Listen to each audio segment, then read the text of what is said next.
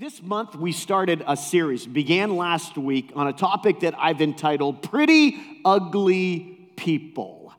Um, and, and, and as we dove in, and I, I, mentioned to you a bit earlier, kind of with some of our announcements, if you have uh, the real life app, you're going to see some things on the screen, hopefully to help you to stay engaged and to, to just kind of push into what we're going to talk about today and this month. But uh, there's more of those notes that are available on the real life app as well. So you can even down that, download that right now, and you'll see at the bottom of that opening page it says sermon notes. So you can jump in and, and engage with me today as well.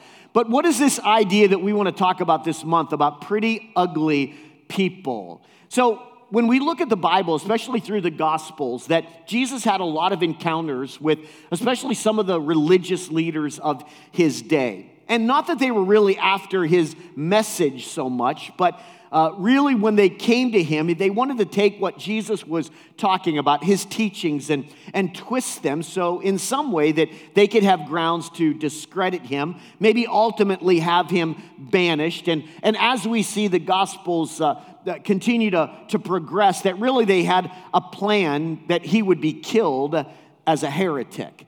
And so, when they started these kind of spiritual debates, uh, we read about one of them, and that's really the basis of, of what we're going to share this month. We find in Mark chapter 7. So maybe if you have uh, one of the versions on your, on your device, or maybe you have your Bible with you this morning, that they came to Jesus again with one of these outside kind of debate, debatable issues. And Jesus wanted nothing to do with a lot of this stuff that just is a lot of surface stuff. Jesus always drives the message to our hearts.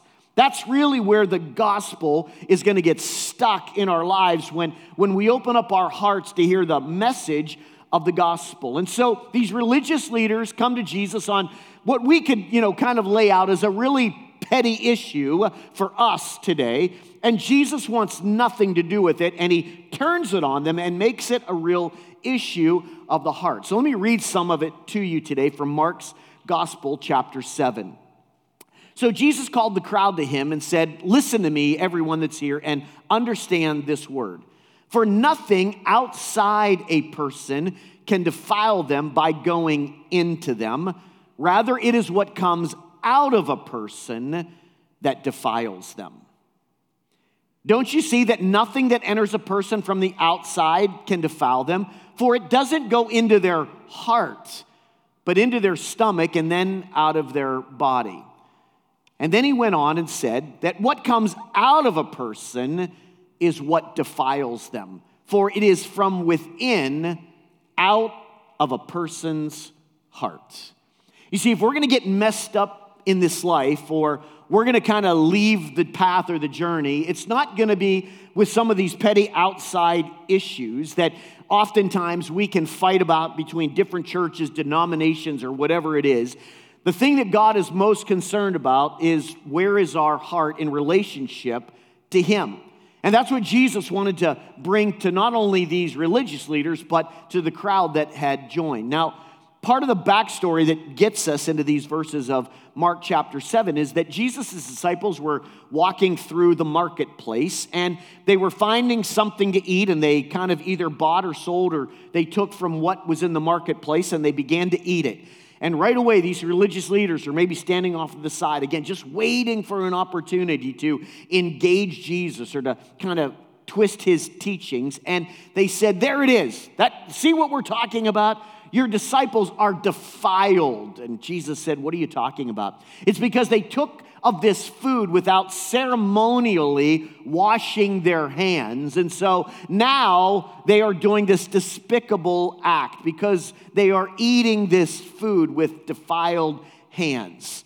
And so, oftentimes, when we read through the Gospels, we recognize that the church leaders of Jesus' day were all about the outside. They were all about these teachings and, and words of, of the elders of the church, but had nothing to do with the message that Jesus or that God was preaching. And so Jesus drops this on them um, as they brought to him about this most devastating thing because, because the disciples didn't ceremonially wash their hands before they ate.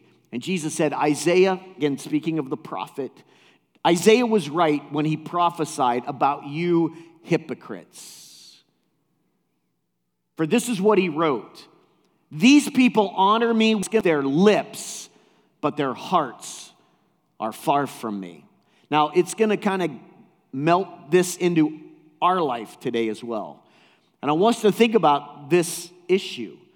What is it that sometimes we can get so worked up and debatable about on some of the outside frivolous things when really what Jesus is really trying to do is change our hearts? Right? We, we want to be in control of a lot of the things that, that bring destination to the things that we want to see happen in our life. And all the time, God's saying, listen, not that that's not a bad thing, but you're missing the point. You see, we can be pretty on the outside, but be kind of ugly on the inside. We can kind of show up and do and kind of act like the way we should be acting, and yet inwardly, we're not doing very well. And Jesus called the religious leaders of that day a pretty strong term. He called them a hypocrites. He said, You honor me with your lips, but your heart is far from me. You worship me in vain. Your teachings are that of mere human rules. You have let go of the commands of God and you simply hold on to human traditions. I think for my whole life, I've heard that the church is full of hypocrites, right? I don't think we're full, but let's be honest, they're here, right? I mean, I think Jesus would probably eyeball maybe a few of us here today, right, with this same idea that we kind of have the wrong perspective of really what is important or what we really should be going after. The word that, that, that Jesus used here, quoting Isaiah, was the, was the word hypocrites, right, where we get the word hypocrite. And it means an actor who is playing a part, who's pretending. And for those of you that are regular part of real life, we I tell people all the time, we name the church on purpose. Far from any of us being perfect, but the idea is is that we don't want to be a hypocrite in our journey with Jesus. I mean, the desire is is that we're not here playing a part. I don't want to be an actor in my relationship with Jesus. Can anybody shout amen with me today? Right? We want to live real. We want to know that we are on point with Jesus. And so, what Jesus is laying out for us is that a hypocrite is a person who pretends to have certain beliefs about what is right, but who behaves that is very different or that disagrees with those beliefs. And I guess I want to challenge all of our hearts in this series are we being pretty on the outside, ugly people? Are we all dressed up and we're kind of showing off on the outside, like all of the things that we do, and yet inside we're just simply playing a part? We have a belief system, but our behavior, it disagrees with those beliefs. And it comes really down to it that I don't know that we're ever going to know that of one another, but here's the scary truth God knows that about each and every one of us, right? And so the challenge is what would Jesus say about my life? What would he have to pick out about some of the things that, that, that stick in my life? And so we're talking about some character issues and some of the things that Jesus addressed that that maybe from time to time in church we don't really talk about enough. Last week we talked about jealousy and, and envy and some of the ugly parts of our life that, that just kind of launch out and, and maybe can be attacking towards people or situations. And, and, and sometimes even surprisingly, like where does that stuff come from? Where, how did that happen? And we know that it comes from our hearts. And that's what's going to defile us. That's what's going to keep us from walking this journey that God has laid out for us. The issue that I want to take on today is the issue of anger. Anger. We live in an angry world. Can anybody say yes today? We live in an angry world. Weekly, we watch passengers flipping out on a plane or while they're waiting to board. Yes? How many of you get lost on YouTube once in a while? Just like, I can't believe that people actually act like that, right? I mean, it, it's kind of unending, just like one after the other after the other. I, I certainly don't know the facts specifically, but it seems to be that when I'm riding along with, with EPD, that half of the calls that night are of a domestic violence nature. Labeled people Karens because of their outburst, right? Their ridiculous reactions to people and how they berate and go after people. One study reports that almost 64% of Americans strongly agree that people in general are getting angrier all the time. Now, I don't know about what fuel or what fire is in your tank. I don't know about what outbursts or kind of rage that might be in you, but there's a lot to this issue of anger. And so, again, maybe on the notes or, or you're going to just kind of follow along, or maybe this will be a help to maybe a few particular people. You know, I think that obviously in this kind of crazy world in which we're living, that there are a number of common causes, whether it's stress or not feeling appreciated or treated fairly Maybe it might be financial challenges that are just building up within you. It could be work or relationship issues, violence, trauma, abuse. Maybe there's even some mental health issues mixed in of all the and I want you to make sure that you catch it. I'll, I'll read it maybe a second time if, if you don't get it, but let me put it on the screen. Anger is an acid that will do more harm to the vessel in which it is stored than on the person to whom it would be poured. Maybe some of you want to take a screenshot of that. I mean, I think that's pretty profound. You see, we can't just kind of like push it aside. We are living in a continually more angry world. We're going to be bumping up with situations that, that there is going to be continue. How many know that stress most likely is not going anywhere, right? That we are going to be facing challenges. And, and it's got to be a moment to say, do my beliefs and do my behaviors match up? Christian counselors report that 50% of people who come in for Christian counseling have problems dealing with anger. So we're not talking about them out there. Part of this study is for you and I to talk about what's happening in us. So let me start with an opening preposition for all of us this morning. First of all, anger is not a sin. Right? Obviously, we recognize that there are a lot of emotions as humans that we go through. And there are moments and things that kind of you know, get the fur of the back of our neck kind of standing up. And sometimes it's kind of amazing how quickly that it can happen at any time through the day or any circumstance or situation. So, although anger is not a sin, I would say left unattended, it will surely lead us into sin. It is like a caged lion.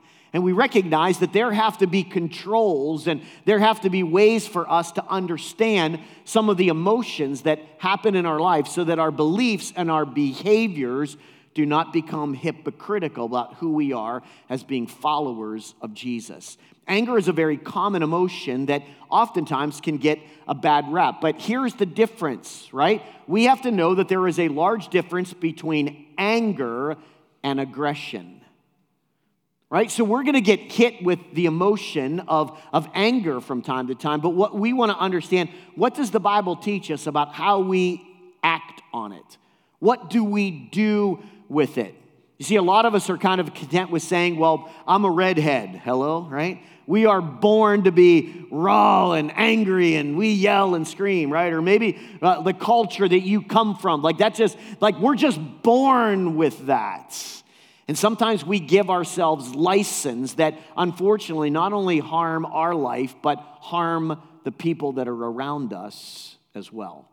The Bible tells us in Ephesians chapter 4, verse 26, there's a couple of more familiar passages that deal with anger. And to kind of go along with this starting point this, this morning, Paul says this Be angry, but sin not. Right? How many have read that? Yeah? So, Pastor, how does that fit into my life? What it, so, so the idea is that I get to be angry that I just can't sin. So, so where is it on that line? Like, where, where are the markers that I need to know that help that, that my belief and my behavior, that my lifestyle, my representation of who Christ is to my family and the world around me is in check and where it needs to be? Listen, we've all been angry, and most likely we will be angry at some point again, right? And if that's not you, just point to your friend or your husband or your wife, like that's them, right? Like we know that there are going to be moments that our fire is going to be lit over something. So, again, how do we master the feelings of anger rather than them mastering me? And I've got kind of some really poignant questions for all of us this morning. And maybe for those of you that are thinking Pastor Jim is giving you a pass to be angry, I'm not, okay? Like, oh, he's telling me I can be angry. No, I'm not saying that, right? Let me finish, okay?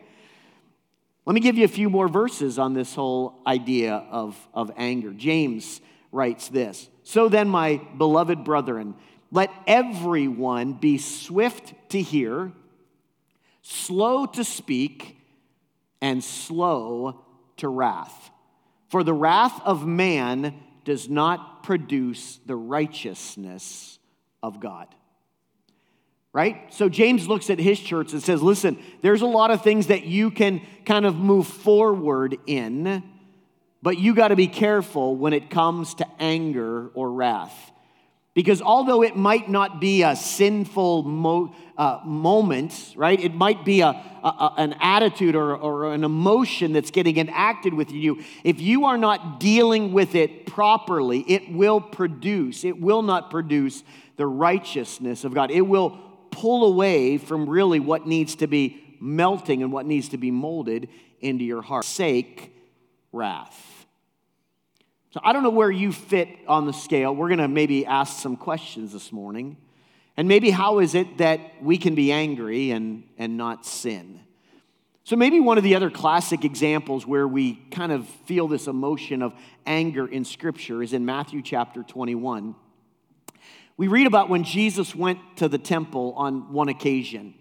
But there's a immediate second truth in this story. Probably a lot of you that have come to church for big parts of your life would say, okay, I've, I've heard this story. But I would bet that a lot of you do not see this whole scene in context.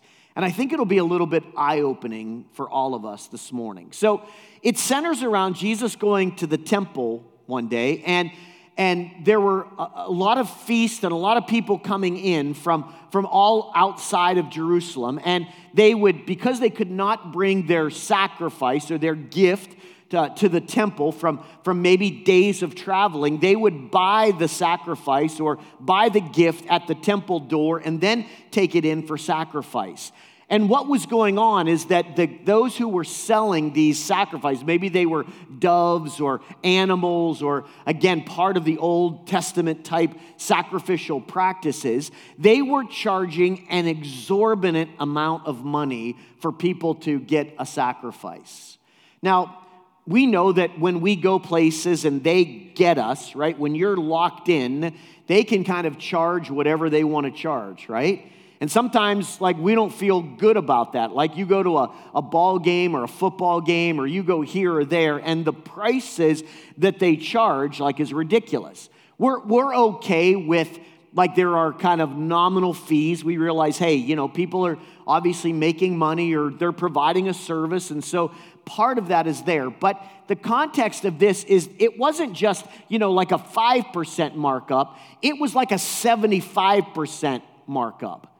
These people were coming to the house of God, and, and what normally, right, they would pay $5 for a sacrifice, they were being charged $50. And when Jesus saw this, something happened inside of him. And we understand it as a righteous anger. What Jesus saw was greed, hypocrisy, abuse, and the misuse of his father's house. He saw people that looked the part on the outside, but their heart was evil. And so Jesus did something that was, listen, out of the ordinary for him. In his righteous anger, not a sinful anger, Jesus made a scene. If you know the story, Jesus came in and saw this incredible abuse taking place in the house of God. And the Bible says that he took the tables of these money changers, right? That, that, that, were charging these astronomical amounts for the sacrifice. And it says that he started flipping the tables left and right. And, and he found some cords and, and almost like, like a whip and was just kind of like snapping and, and getting people's attention and recognizing what they were doing was so violently wrong for what the mission and what the house of God really stood for. Here's what it says and so Jesus entered the temple courts and drove them all out, those who were buying and selling there. He overturned the tables of the money changers and of the benches of those who were selling doves. And he said, It is written, My house will be called a house of prayer, but you have made it a den of thieves.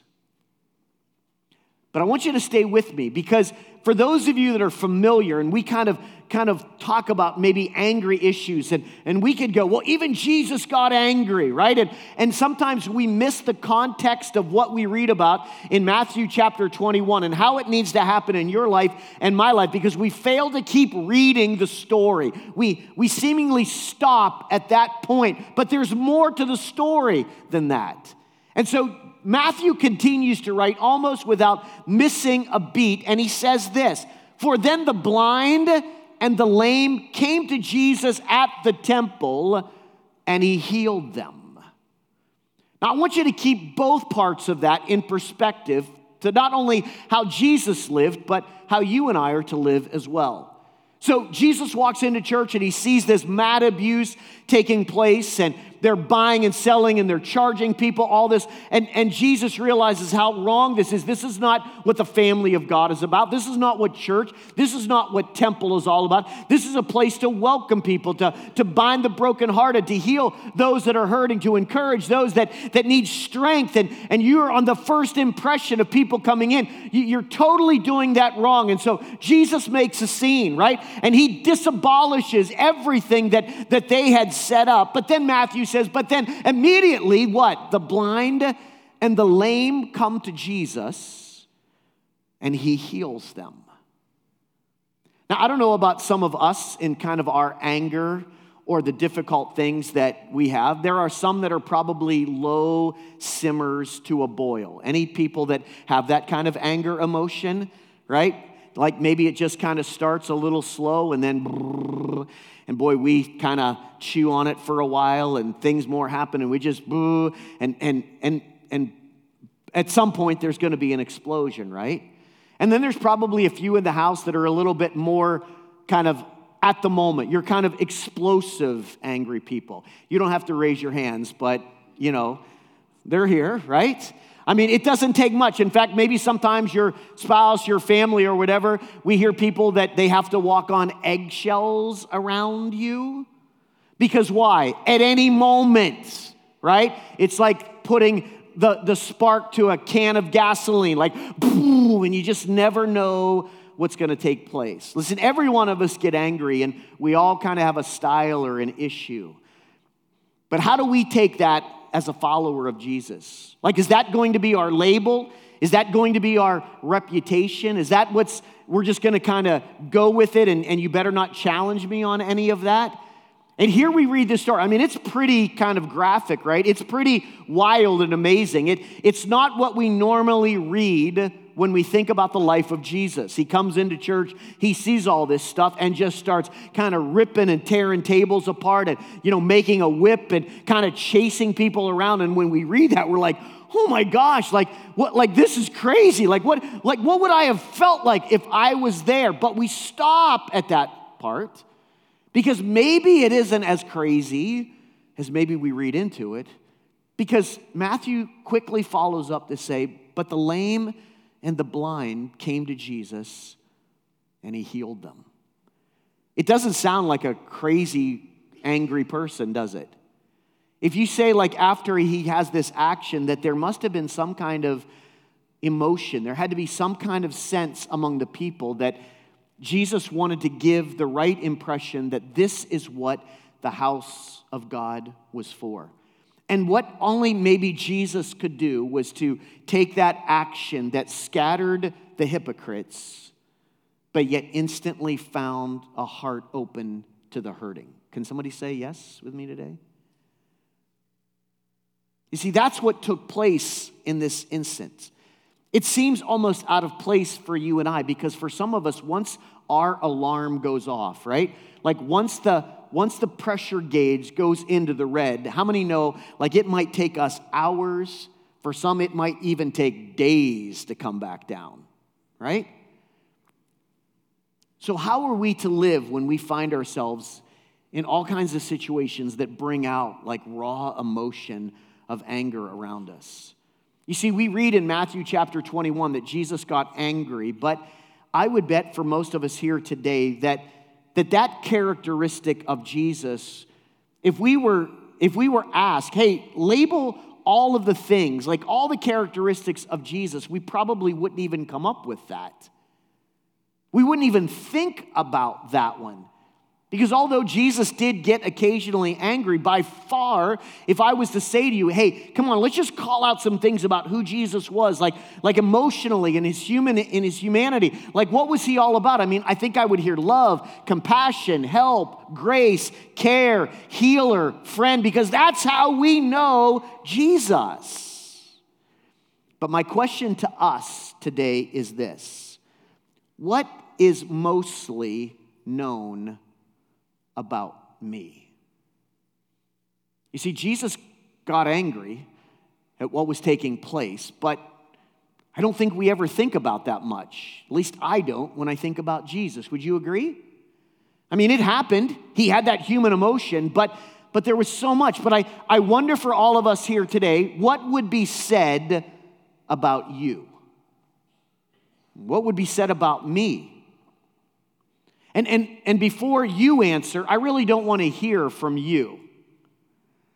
I'd rather hear from your spouse or your kids or maybe the people that you work with. Now, how many are saying, oh, no, Pastor, you're not getting access to those people?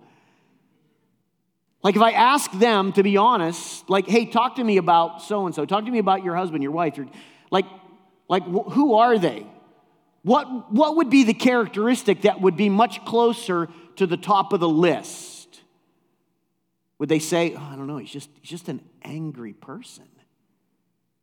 Just, just moody all the time. Like, I just, I never know how to take him or her.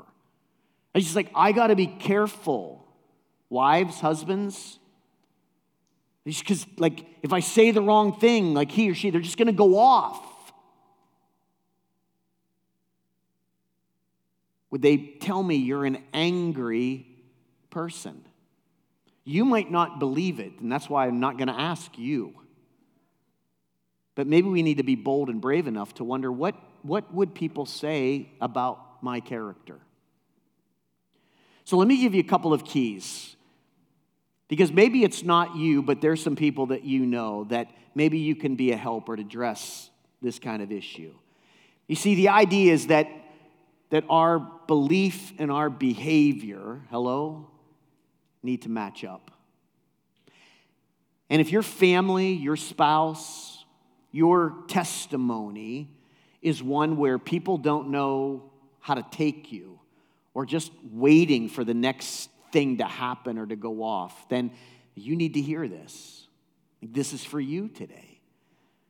So, although Jesus angry, he was never angry about stuff that was on him. He was never angry about his own stuff. His anger was always at the abuses and the wrongdoings or the lack of justice that was going on in the world in which he witnessed. John Stott remarked this There is room for Christian righteous anger. Be angry with, with evil, don't tolerate it. Be angry with sin, not indifferent to it. So there is a part of that emotion of anger that, that can be a part of our life, but, but the more that it hangs out in our life or is unproductive, it will truly lead us down a pathway that will not only be destructive to you, but to everyone around you. There is a blast zone that you might not even be aware of that is around your life. For those that are kind of in the military or understand like munitions, that if you have a grenade, you realize that you could throw it, and obviously there is not only going to be the part where there is direct contact where that grenade goes off, but there is a blast zone that might be 20 or 30 feet around that spot. That if you're anywhere in that vicinity, you're going to get shrapnel. And what I want to challenge is, is that I wonder what's the zone around your life? Dads, you with your wife, with your kids. Wives, with your kids, or maybe people in your circle. What would the people in your circle truly say about you? See, the scary thing is, that we can dress ourselves up and look pretty here on Sundays, but we might be kind of harboring a really ugly secret inside. So, what do we have to know about all of this? Let me give you a couple of things really quickly. First of all, the challenge is, is that we don't nurse our anger. You see, the more that we nurse our anger, before you know it, you'll begin to enjoy it, believe it or not. You'll begin to coddle it. You'll begin to embrace it. You're gonna, it, it provides some kind of power inside of us because people will start to repel. People will, will not know their place. And, and in a twisted way, it provides some kind of psychological strength within us, maybe some type of superiority. And I can tell you that the more that we embrace anger, it's very difficult to let go. The Bible says, and here's a great point for us the Bible says, don't let the sun go down on your anger. And then it quickly says, and don't give the devil a foothold because of it, right? So, what does that mean? What is the Bible talking about? Well, here, here's what it is there is a time and a place for anger, okay? So, so we're to get angry. This is not about us not ever getting angry, but the Bible helps to define for us how do we live with the emotion of anger. And the Bible tells us that there is a time and a place. So what is the time factor that the Bible gives to us as anger? Don't let the what? Sun go down. So how do we oftentimes take that? We got a day, right? You got 24 hours.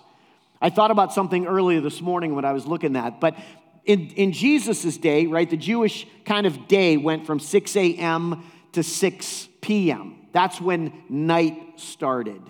So when the Bible says, don't let the sun go down on your anger, for them, that would have literally meant you got till 6 p.m. Now, oftentimes in our American culture, we think, all right, Pastor Jim, thanks. At least I've got 24 hours. I used to take 72, but I recognize maybe I only have 24. But if the Bible is right, what if you got angry at 5 p.m.? When did the sun go down? What time? Oh, how long do you have now?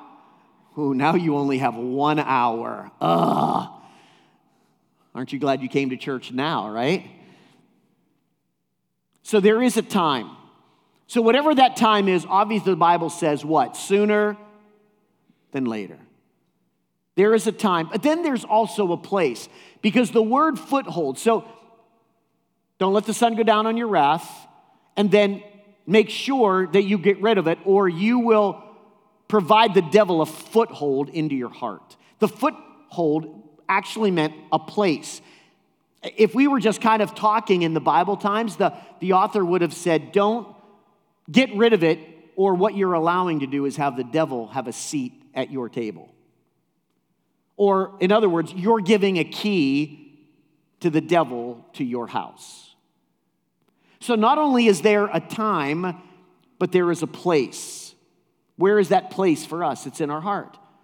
So, the more we kind of nurse anger, it's just kind of like giving him a key or, or just cracking the door. And you realize that once the door is open, once it's unlocked, whatever, people are going to have access.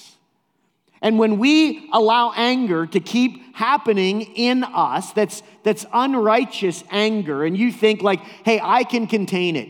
It only comes out every once in a while. It's only when I get so frustrated or whatever. But I want you to know the more you allow it to live around your house, it is going to move into your house and it's going to find a seat at your table. And you might not realize it, but the question is what would the people in your circle say about you? So don't nurse your anger. Number two, don't rehearse your anger. I don't know if you've been around people that this, you know, they kind of walk with that constant storm cloud over their head. Anybody? Do not, gentlemen, do not look to your wife right now, all right? Uh, stay focused right on me. Right? We all know people, right? They're just difficult people to be around. And whether it's in your house, maybe it's in your workplace, there are some businesses that I go to that, that I, I, over the years, know the people that work there, and when I walk in the door and I see that person, I just kind of go, ugh. Because they're just never nice, right? They just seem to be always angry. And how many know, right? First of all, what, a, what an uncomfortable feeling to be about that, or, or how much they're just telling you what's going on and what happened today, and, and they're angry about this, and this took place, and whatever. Here's what you need to know Harry Brant said this Nobody can make you angry. You are angry. People are just bringing it out of you. That's good stuff. That's gold right there. No one can make you angry. You just have to face the fact you're angry. How many have kind of had somebody go off on them, and our first response to them is something like this What, what did I say? Yes? What, what? You weren't trying to spark an argument. You realized that person was angry. For whatever it was, and it's not our fault to bring it out of them, right? It's just like, what, what's happening? There was rage and already inside of them. So let me encourage you if you're struggling and it's ongoing, there's a heart issue that you really have to spend some time and ask Christ to come in and help whatever this fire is that's going on in your life. It's going on way too long. The Bible says how long? At best, what? 24, yeah, 6 p.m., right? At best, you're going to get a day. Because if you don't, if it lingers, you're inviting the enemy to have a seat at your table. Next, don't converse about your anger. And all this might sound similar. In other words, don't let what is in your heart always in that anger and vile that might be in there come out of your mouth. And that can come out in a lot of different things. It can come out with corrupted words, it could come out with cutting words towards people. Sometimes we think that, you know, when we hear anger, that it's just kind of this laced as this you know, full on rage and yelling and screaming. But how many have heard the phrase that, that death came by a million paper cuts? Right? It's just kind of an image that although like somebody wasn't beating me with a stick, or it wasn't something so visual and violent, but it's all these like cutting remarks that are always coming out of your mouth to people. Maybe it's in your home or it's in your marriage, and maybe you even think it's funny, but can I tell you, it's not. It's deadly. And the Bible says, stop doing it. Stop letting whatever is in your heart that maybe it's again some sense of superiority or flexing or whatever it is, and you might think it's funny these cutting comments to people all the time. But I'm here to tell you, it's not funny, it's deadly. And it's not only to the deadliness of the people that you're reaching out to, but it's killing your heart as well. It's a house, it's that kind of house that God's not comfortable living in. And I'm here to call all of us out on it. Listen, if that's us, that's you, we're a hypocrite. That's not good. That's not happy. That's not reflective of the heart and the love of God. Here's another thing that we find. You see, most heated arguments always get exaggerated. You see, that's the like the multiplication of allowing this stuff in our heart. Because once it gets out of the station, once it starts to roll, it's amazing how exaggerated, right? All of our anger or all of this offense that we start directing towards people. Debbie and I, when we deal in marriage counseling with couples, it's amazing when they come in to see us and they are lit on fire, like, like it's been bad for a while and they're, you know, kind of, uh, you know, kind of in enemy mode right now. And we begin to ask them, hey, tell us about like what's happening, this, that. You know what the words that we hear almost every time are words like always, never, every time, all the time. Somebody say, yeah? Like it gets so exaggerated. Like every single time he comes in the door, right? You see, that's where this, that's where it leads. And you might think you're containing it. You might think you're controlling it, but it's multiplying and it's getting stronger. And you don't know if you really feel that way, but it's amazing what words come out of our heart when we're trying to describe what's happening in our relationships around us. You see, we want to just keep heaping it on, don't we? So there's a good tip for those of you that might be fighting at home sometime and you start hearing every time, all the time, never, right? You recognize that there's something going on that's much deeper in your hearts. So we don't converse and look for ways to bring damage into people's lives. Next, don't disperse your anger. Here's what Paul goes on to say He said, Get rid of all bitterness, rage, anger, brawling, and slander, along with every form of malice. And then I put in the words, instead, so Paul has this kind of phrase, like this, this whole theme that he's talking to us about, and he gives us the negative, and now he says, what we need to do is not disperse it, but we're gonna replace it. So instead, what should our life be like? Be kind, be compassionate towards one another, forgive one another, just as in Christ God forgave you. You see, one of the unfortunate sandbag endings for those of us as followers of Jesus, it's a little hard for us to hold on towards other people to that which Christ has already forgiven and dealt with our issue in us. And isn't it amazing that we want to hold on to everything that Christ has done for us, and yet we still hammer and slice and dice people with an unrepentant heart as well? So, Paul gets pretty direct for us today. And again, I don't know if this is where some of you are living today bitterness, rage, anger. I don't know if it's pressed down in you. I don't know if there are issues you need to get help with or talk through with maybe me or with a professional or whatever. But I want you to think about your blast circle. I want you to really wonder you, you know who you are, you know the struggles that you have. What would people tell me? What are some of the things? Listen, if we're not willing to deal with it, we're just going to be hypocrites, right? We're going to be pretty ugly people. Proverbs 19, verse 11 says, The discretion of a man makes him slow to anger, and his glory is to overlook a discretion. For us to realize it's hard for me to get angry when I fully realize that Christ has done so much for me. How many maybe need to hear that you are not the Holy Spirit? right? Boy, aren't we wanting to be sometimes so good just to like to dive into somebody's life and just like get into that? That's not our job to do. That's the work of the Holy Spirit. You see, sinful anger is not just a rebuke, sinful anger is a tantrum. And as ugly as it looks on a two year old or a three year old, it looks just as ugly on a 41 or a 51 or a 61 year old. So you're saying, Pastor, what's the help in all of this? So we're not to disperse our anger. The biblical answer is that we reverse the anger. You say, well, how do I do that? How is it maybe something that's lived in my house for a long time?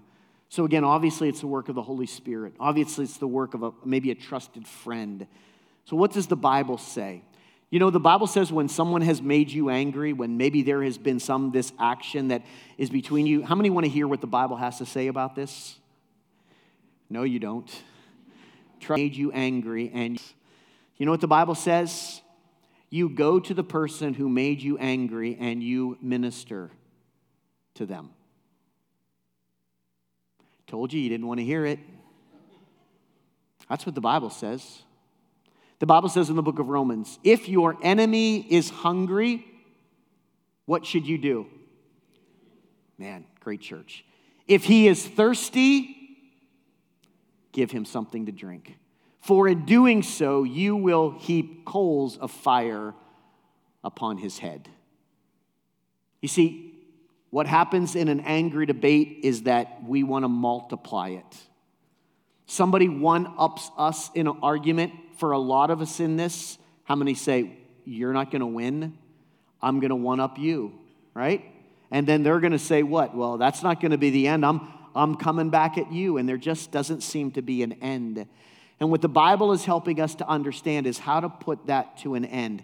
And I know what's spinning around in some of your heads right now. You're saying, Pastor, the Bible tells us the person who is making me angry, I am supposed to minister to them. And you're looking at me and you're saying, that's not natural. And you know what I say to that? You're absolutely right. But do you know what it is? It's supernatural. Hello? It's exactly what God wants out of your life. You see, the natural part of our humanity is that, man, it just wants to do self, it just wants to let self go. But the supernatural thing is to recognize even if I've been harmed, even if it's been coming, I'm going to look for an opportunity, some way, somehow, to turn it around on them. I'm going to be the bigger person. I'm going to be the one where my belief and my behavior, somebody, is going to walk hand in hand. Let me tell you one more story. The band's going to come and we'll finish with this today. I read kind of a, I guess, a cute and funny story a little bit this past week. How many are familiar with Dr. David Jeremiah? Yeah, because a lot of you probably read his books or listened to a lot of his stuff. And, and he wrote a little bit on this topic as well. And, and, you know, it's kind of funny. You hear some of these, you know, kind of famed pastors and teachers, and it's kind of somewhat easy to put them on a pedestal or think, you know, they probably don't do any wrong. And then you read of a story, right? And so he said he was going into a fast food restaurant. He was out driving one day and was not fully paying attention and just kind of inadvertently, in trying to pull into the, into the establishment, uh, kind of cut a person off that was coming the other way, kind of pulled in front of them and he said, and it, it just like went off the rails like instantly. I don't know if you've ever been like in a moment like that. And these people then turned in behind him. Well, he got caught in the drive through line of the fast food restaurant. And these people pulled, and they were just on the horn, all kinds of hand gestures in and out of the window, just yelling and screaming, you know. And there he is, just in like where their car in front of me, they're like I'm stuck. What am I going to do? And they are just like unrelenting, right? And he's trying to like wave it off and like, I'm sorry. Like, this was not intentional, but I, they weren't having it. I mean, they were just unloading everything on him. And he, and he kind of felt like as, as he was like being attacked and he felt like, hey, this was kind of an honest mistake. But because it was just kind of coming at him, he started to feel that little buzz happening inside, right? Like, what, what human reaction, right, are we going to respond with when, when we feel like we're being attacked or wrongly maligned? And he said, and it was just in that moment after he had been doing some reading and studying and preparing on this whole topic that the Holy Spirit talked to him about not letting anger get a foothold, not getting a place at his table. And he said, right there in his car, he had a supernatural moment. Somebody say amen. Somebody say, man, that's for somebody. That ain't for me. Like that would, ne- right?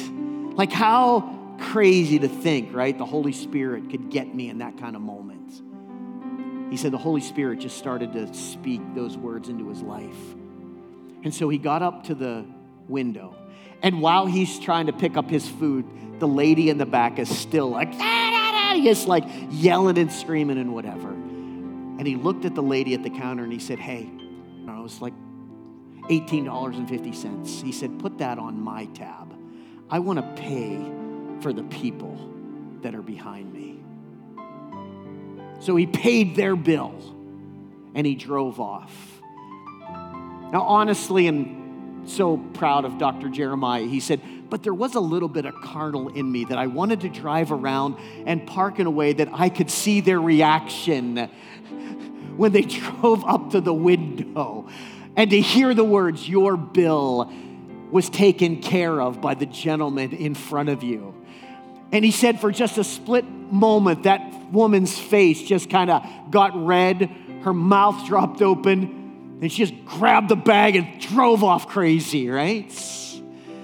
But it was a moment for us, a lesson for us in the middle of that. I realized that there were going to be some moments that are just going to spark some craziness in our life. But I think how Paul ends this is that my position is that we forgive each other just as Christ forgave us. Listen, I'm here to tell you the more that you will hold on to hurt and anger, the more it, it will be like chains in your life. See, the enemy is really good to kind of give us the thoughts of justifying and it's everybody else's fault. But I want you to know that God wants us to recognize where do my beliefs and where do my behaviors. And I think sometimes when it comes to these kind of feelings and anger that we can really self-justify ourselves so easily, right? It's so easy for us to say they deserved that. That wasn't my fault. They started it. Hello, anybody? And it's just a license for us to hurt and to maim and to kill and create a blast zone around our life to purify us. God wants to help us. And I don't know who I'm talking to today, or maybe those that are watching online. Maybe there's two of you, maybe there's 40 of us. I don't know. But what I thought, we're not going to be long today, but what I thought today is that I just wanted to give us a minute or two. That hopefully what you heard today from God's word and from my heart is something that we can let just kind of sit and soak in us for just a little bit. And I got to imagine that maybe if it's not you so much, that there might be somebody in your life that maybe you can help to speak to or influence. I don't normally get angry. It's not really a characteristic that, that is high on my list per se. I often tell people if you talk to my wife or you talk to my kids, I couldn't say never, but it's rare that I yell and scream and just go crazy and get angry. I, that's one of the things that, but I realize if I don't keep the door closed, the enemy is always looking for a place at my table. And so I want to give you just a minute or two, that's all. Can we allow God's word just to sit and soak on us for a little bit? Because if it is you, then how many believe today that we really need to open up our hearts, that this is a house of healing today for God to do some heart surgery, do some work on our lives? And maybe if it's not you per se, there probably are some people in your life that maybe we could just pray for. That there would be an opening, that, that they would hear about how God wants to hold their life, right? So if you want, you can bow your heads. You don't have to, but I'm just going to ask Adriel, we're just going to kind of do a little kind of part of an ending. And but I just want to take these words, and we're going to do it each week. It might not be a full on altar call, it might not like we have to run to the altar, but it might be that we need to consider the words of Scripture today and just recognize God, I want, I want you to come into my heart this morning. And if there's some of this stuff, I, wanna, I want you to be in control of that. Amen.